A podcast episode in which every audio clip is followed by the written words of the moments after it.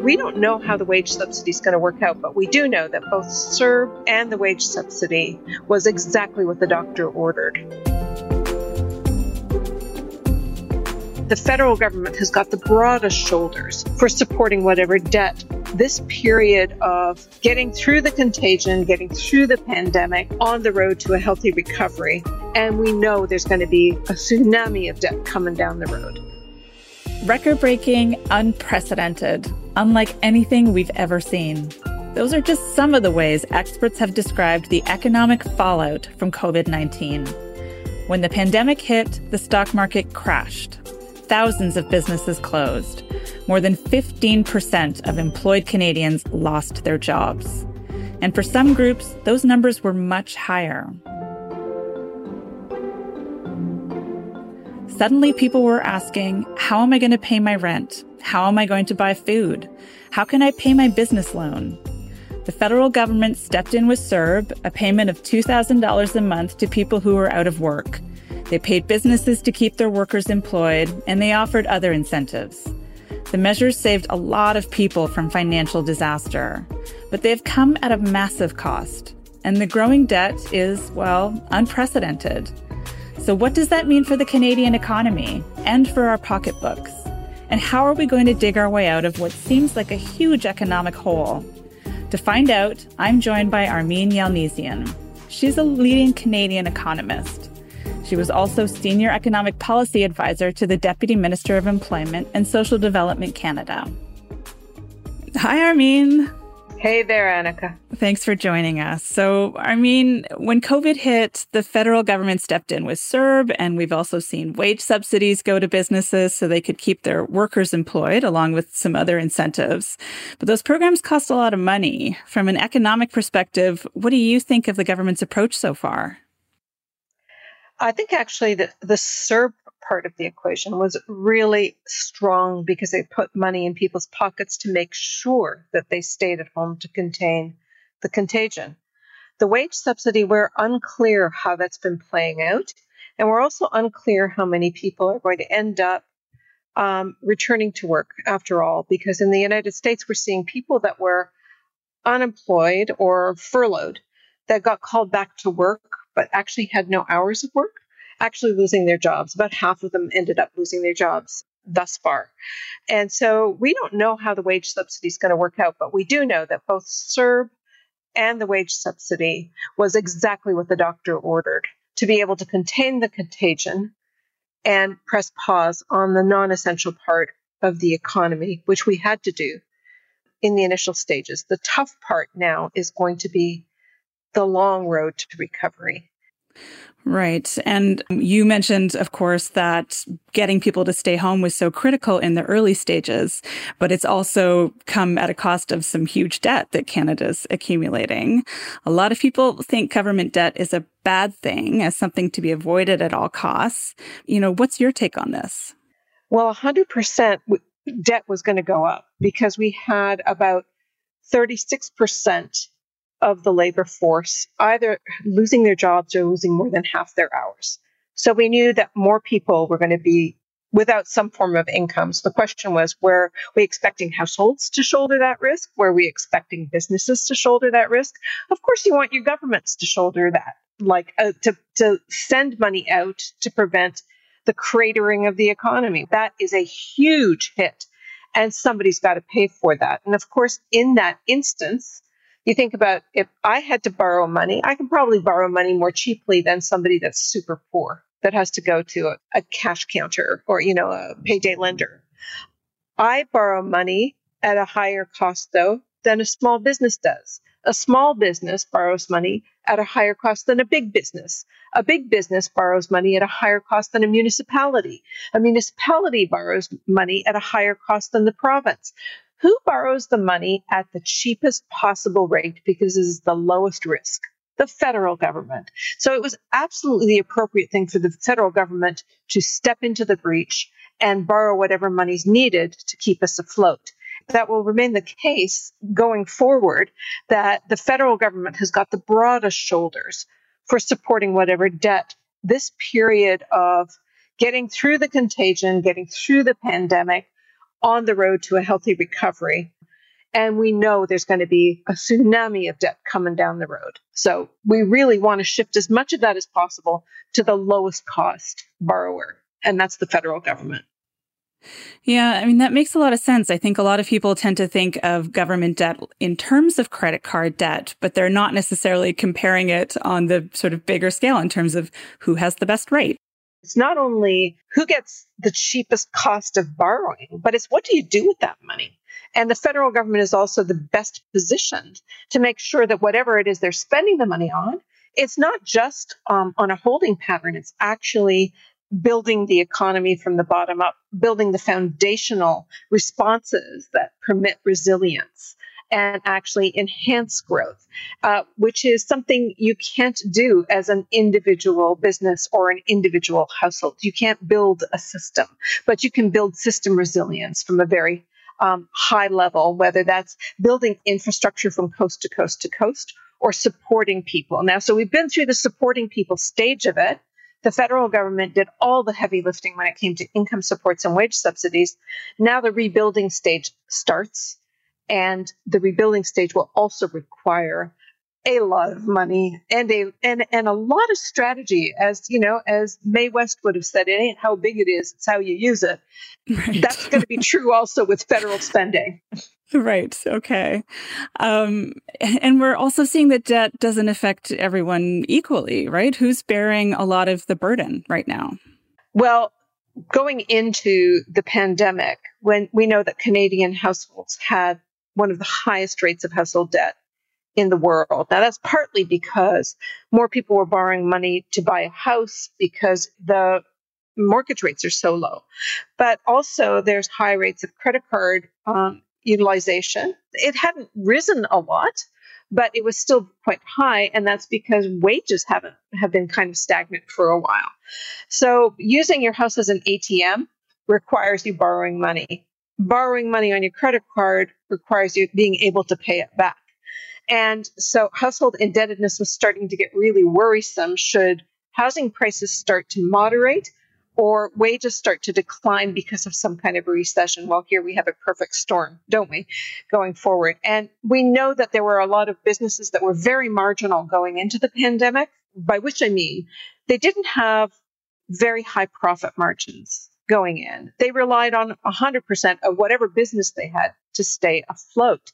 So if you raise costs of business and you lower the volume of business, you know that a bunch of these businesses are not going to stay afloat, even with the $40,000 loans that were government backed and the wage subsidies. It will simply not be enough for the dynamics of those marginal businesses to stay afloat for very long because there's just not enough people coming through the doors to do business with them. And so I think we are looking at a tsunami of household and a tsunami of corporate debt unless we do things to minimize the job uh, and income downturn. And that requires, again, a strategy for keeping people busy doing stuff that we need done. People need to know that there is a national plan to get these things happening in the country. And it isn't just shovel ready infrastructure, but also social infrastructure. I mean, we saw in the pandemic that the essential economy relies heavily on the caring economy. And that isn't shovel ready work, but it is paid work to make sure that the people too young, too old, and too sick are taken care of. So there's lessons to be learned here about the path forward. Right. And we certainly saw that um, you know, early when non-essential businesses were shut down, that in fact women were very heavily impacted by that in terms of the numbers, and also I think slow to come back to employment. Is that right? Well, certainly this recession has uh, the pandemic-driven recession that caused non-essential businesses to shut down has impacted women more than men and that's historically the reverse of what happens in most recessions usually what happens is consumers have less purchasing power because of a financial shock or because of a national disaster, and people stop buying things, con- consumer goods that are often durable. And that slows down the rate of goods production, whether it's in manufacturing or construction or uh, primary industries like forestry or mining or oil and gas extraction. So those things all slow down. They all tend to be male dominated jobs that tend to be better paid. And usually, what happens in the wake of that kind of a recession, which is the norm, uh, women come in and take pick up the the less well paid, usually service sector driven jobs. The men aren't as likely to pick those things up because they pay so much less. Um, so we've seen over time women and men's employment rates getting closer and closer together. And so by the time we hit this recession, 50%, half of the employed workforce were women, but more than half the employed workforce were idled uh, in these industries considered non essential. That's international travel, accommodation, food services, restaurants and bars, some forms of retail, you know, personal services like hair and nail salons, uh, exercise classes, stuff like that was not considered essential.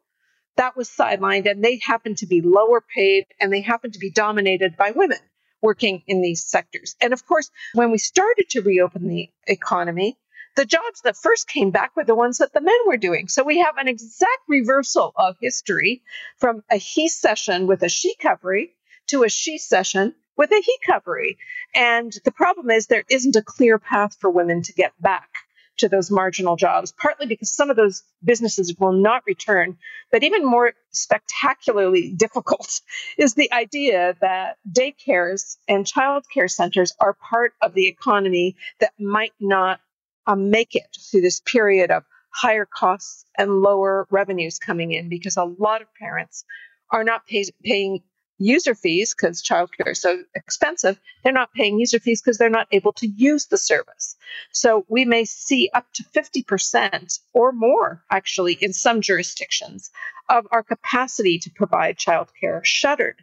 And of course, if you lose that critical infrastructure that permits people to go to work, two things are going to happen either people that have a job offer are not going to be able to take it because they have no place to leave their child, or people that are working at home um, are, are just going to say, I can no longer do my paid work at home and take care of my child. And some people that can afford to do so will will pull out of the labor market, and that's the part I'm really worried about for the fall because there's been so little thought given to how we safely reopen both schools and childcare centers, and we're learning that children can be a major vector of transmission. They may not get sick, but they can certainly pick up the virus and transmit it. And we don't seem to have a national strategy on how to do this safely from coast to coast. And that's really problematic for a lot of households with kids. Right. And, you know, I, recognizing it's 2020 and lots of households share the duties of, of childcare, it does seem that in general, it's still falling on women to make those decisions. And when we're looking at debt recovery as a country, how critical do you think this childcare piece is, having some kind of national plan? I can't stress enough that there will be no recovery, either in terms of GDP or in terms of the job market, there will be no recovery without a she covery, and there will be no she covery without childcare. I, that is the magic mathematical equation. There simply isn't a large enough reserve army of men to make up for the number of women who have lost purchasing power because they've lost their job. You know, we are now in an era where the norm for parents of children is to have two working parents. And of course, a single parent is normally a working single parent. So if women are getting sidelined from the jobs that they had, even if it was not 50% of the household income, say it was 30% or, you know, you know, 40% of household income, that is a reduction in household spending power.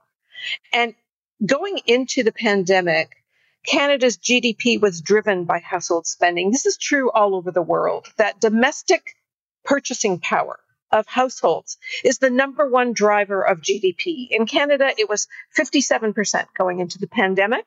In the United States, household spending is even more important. It's almost 70% of GDP. So if you knock out the purchasing power of households by a significant fraction, um, you can't mathematically make that back up. You're going to be knocking out your number one engine of GDP growth or at least recovery to where you were at before. So actually saying, well, we don't need a child care plan is um, delinquent would be the word I would choose.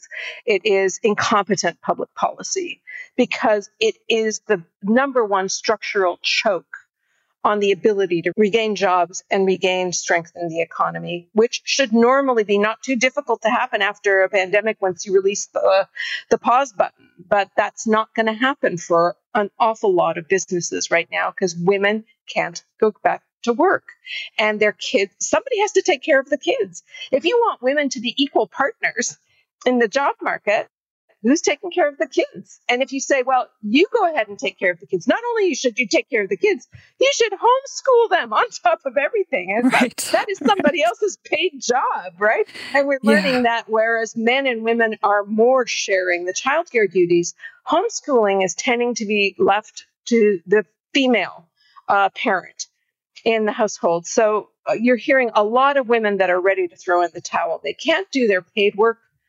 childcare, plus homeschooling. It's like it's it's uh, a proposition on how you spend your hours that is not sustainable over months. It might be over weeks, but you can't keep doing it. And we right now don't have a plan to relieve the stress on a, an awful lot of women. And so far from regaining the lost jobs, we might be looking at increasing unemployment as women just say, I, I can't, I can't do it all. So this is going to be a re- like instead of us talking about recovery, we may be talking about a prolonged period of economic contraction.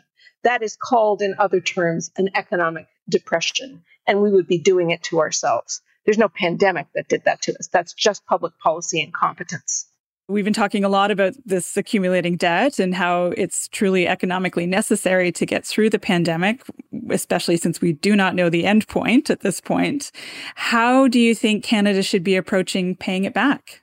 Well, I think what we have done historically uh, when it comes to paying back the debt has been relying on economic growth to ease the weight of the debt load. So the fiscal anchor for the concept of debt is usually debt to GDP. What that means is that you've got the capacity to pay the debt. So if I had um, $100 in debt, but I had $1,000 in income, the debt would be a heavier burden than if I had $100 in debt, but $10,000 in income.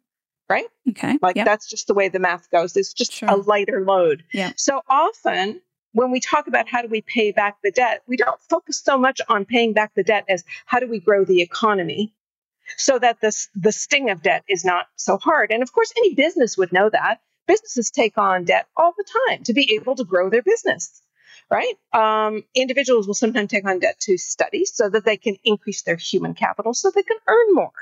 So sometimes taking on debt is not a bad thing. Sometimes it's a good thing and it helps you grow. And that's usually the way we think about governments getting out of debt is spending that money in the way that grows the economy, that makes the weight of debt easier to bear because there is no government, it's very rare for governments to be debt free. And the question of not taking on any debt is kind of like saying, well, whatever we've got is good enough. I mean, you do want to be stimulating the economy to expand its production possibility frontier. And that includes investing in humans so that they improve their human capital through learning and education and skills upgrading. But it also includes, you know, developing infrastructure that permits us all to get on the road to more like so, you know, the information highway, great fast speed internet, making sure all your roads and bridges and water systems and all those things function because that's the underlying structure that lets everything on top of that flourish. So, you know, going back to the childcare example, if you knew that 30, 40, 50% of your roads and bridges were at risk of collapsing, you'd have a plan, right? You, you would understand that what you're doing is forfeiting individuals' opportunities to travel to work, to be able to trade, to be able to grow the economy. And childcare is exactly the same way, but so is so many other things that governments invest in um, that may require borrowing because people don't want to pay taxes in the moment. It's just like, again, if you're going to build a house or you're going to build something that is really big, or a business builds, say, a factory, you you don't want to pay for it all at once. You want to amortize the costs. So you borrow and you pay off the costs over the years because your income is growing over the years. And it's the same principle with debt. Is if governments are going to do things that actually have a payoff for decades to come, why pay for it all up front? You should be borrowing and amortizing those costs over time. And do you think we have uh, things working against us or for us for that kind of plan going forward? Well, I think it's really difficult for us to think about the government helping the economy to grow because we've had a 40 year conversation about co- government's actually the problem. It needs to get out of the way so that the market can do what it's good at, which is develop wealth. Except we have just seen that over the last 40 years, the trickle down economics would work if it wasn't for the sponges at the top. We've seen trickle down mm-hmm. economics deliver more inequality, yes, more growth, but more closely held wealth, um, more corporate power, just more une- unevenness in bargaining power. And we've seen flat wages for many, many years in most countries that have professed that trickle down growth is the path forward. So now we're talking about something else that requires actually a bottom up approach, boosting the people that are the most vulnerable by investing in their skills. And if you do that, if you make sure everybody is as healthy and educated as possible, you're going to boost your potential capacity, not only of those individuals who are going to do better, but of society as a whole. So that's the experiment that we haven't started yet. And that seems to be the path forward in an era of population aging where we've got a huge swath, a huge and growing swath of the population who will be too old to work. So we will really need to invest in the next generation of workers. You're listening to Good Money, brought to you by Vancity. I'm Annika Quinn, and I'm speaking with Armine Yalnizyan, one of Canada's top economists. Coming up, I'll also check in with a wealth management expert about how to navigate our personal debt. And we have lots more financial tips in the weeks ahead, so don't forget to hit subscribe. So, Armine, when you look at Canada's economic future, what would you like to see happen? Is something like universal basic income something that should be considered, for example? Oh, wow. A lot of people talk about the you know the day has come for the universal basic income and i have to say i'm not a fan i've writ- written about that extensively and we could have a whole other conversation about that but really i think it's a pretty short list of what we need to do but it's really important that we do it i think we need to do the second stage healthcare that we've been talking about for half a century. So when Medicare was introduced, it wasn't just for insuring our doctor's visits and our hospital visits. It was it was aimed at some point to cover things like drugs, dental, and vision, um, and of course, mental health care.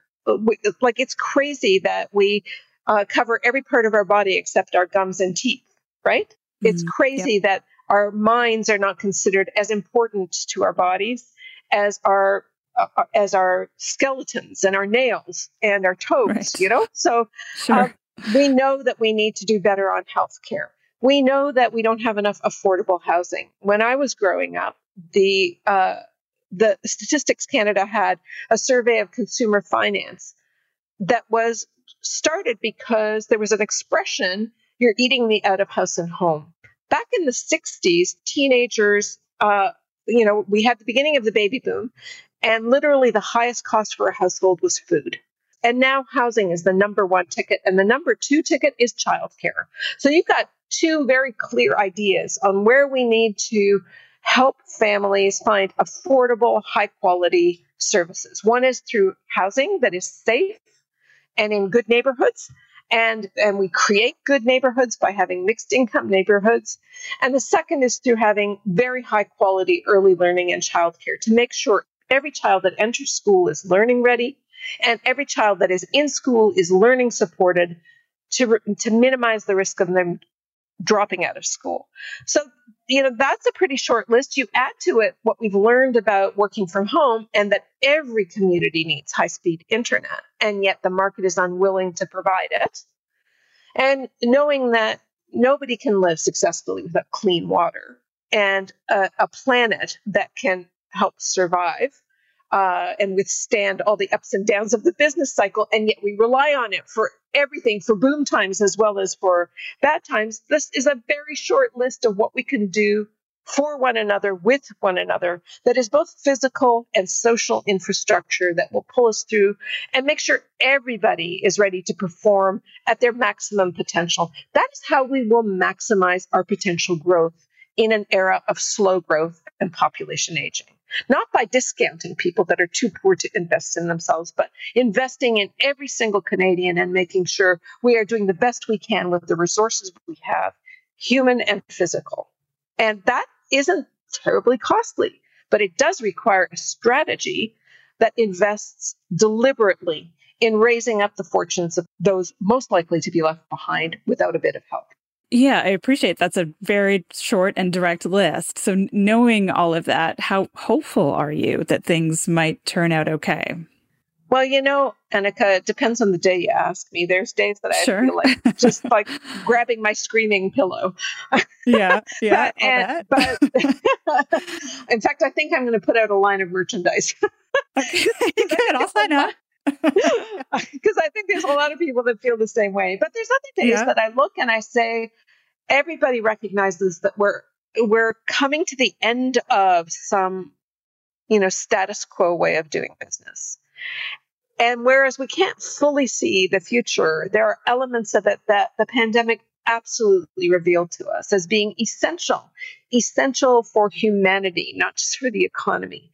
But the good news is what's essential for humanity is critical for the economy. And if we get these building blocks right, how we feed one another, how we care for one another, how we care for the sick, how we care and feed our minds, that this is maybe the path to the future that we all understand that we can all resonate with. This is not a foreign concept, but it has been one that has been overlooked in favor of trade and competition and winner take all. And this is more like leave nobody behind.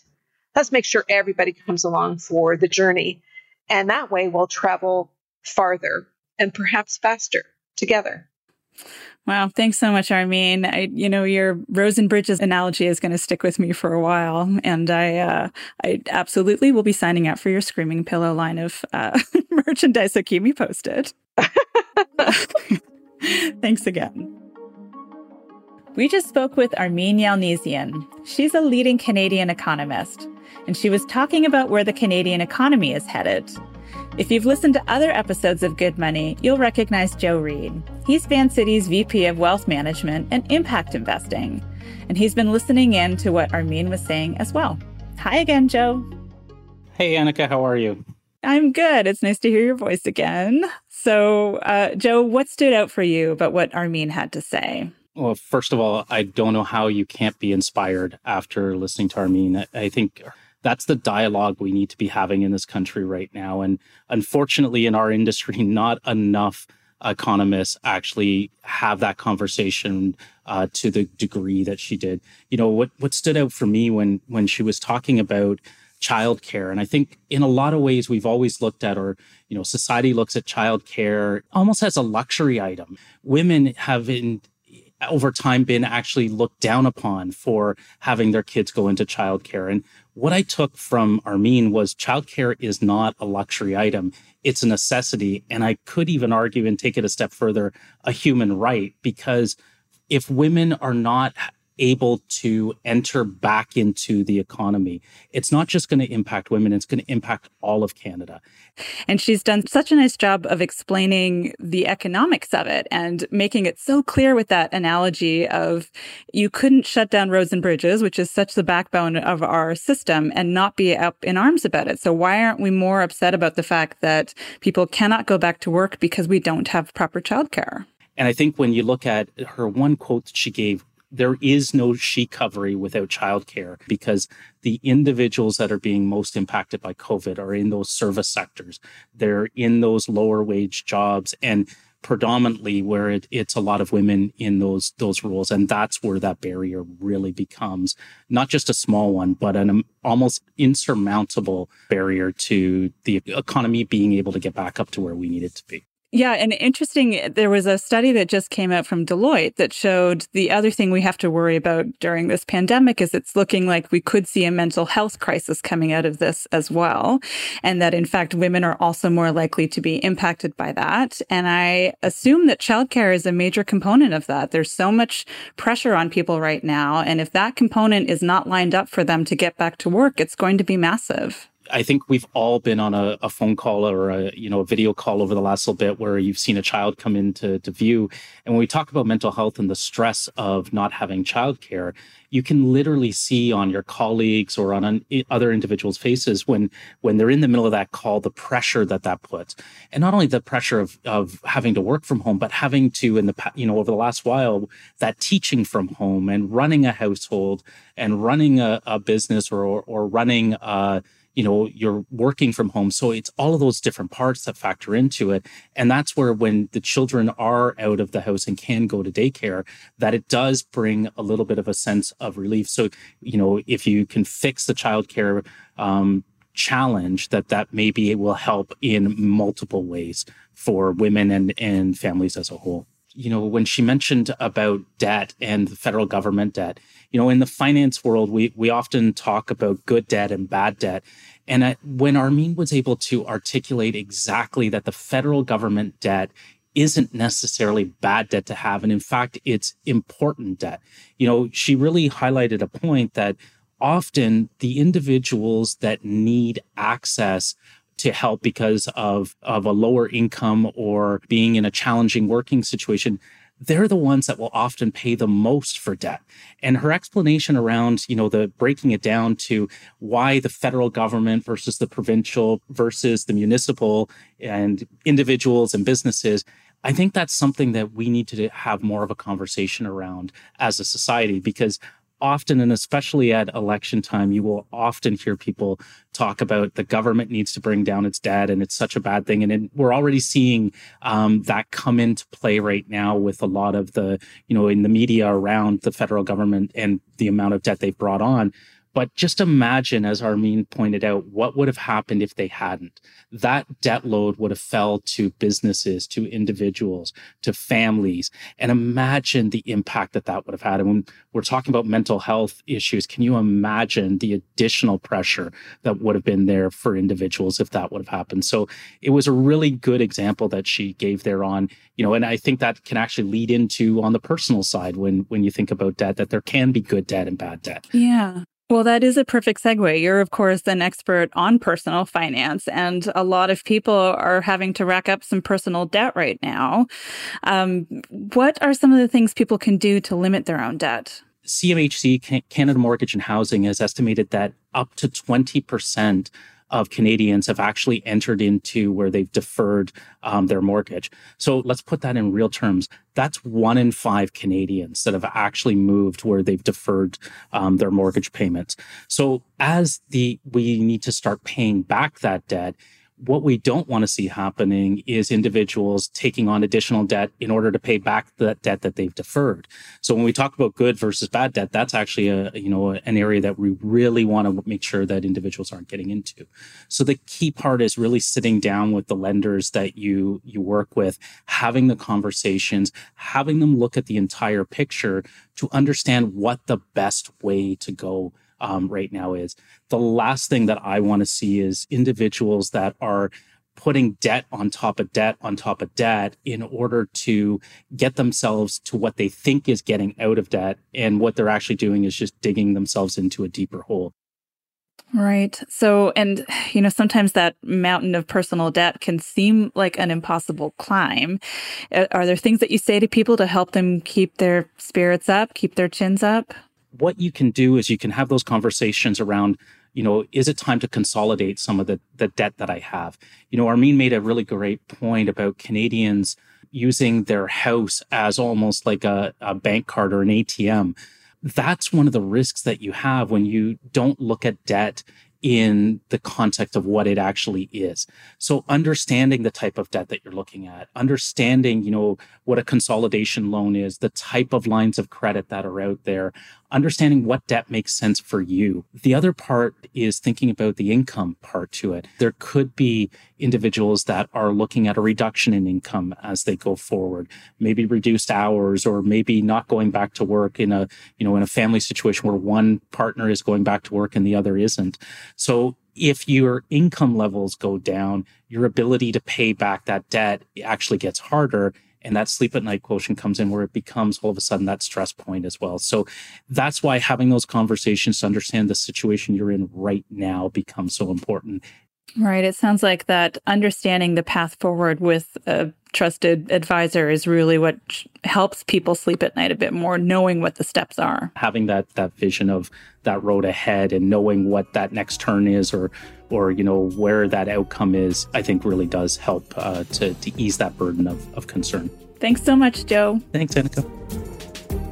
Joe Reed is Vancity's VP of Wealth Management and Impact Investing. That's it for today's episode of Good Money. In our next episode, we're going to talk about the road to recovery with Vancity's interim president and CEO, Christine Bergeron. We hope you're enjoying our podcast. Make sure to tell your friends and don't forget to hit subscribe. Thanks for listening. Take care and stay safe.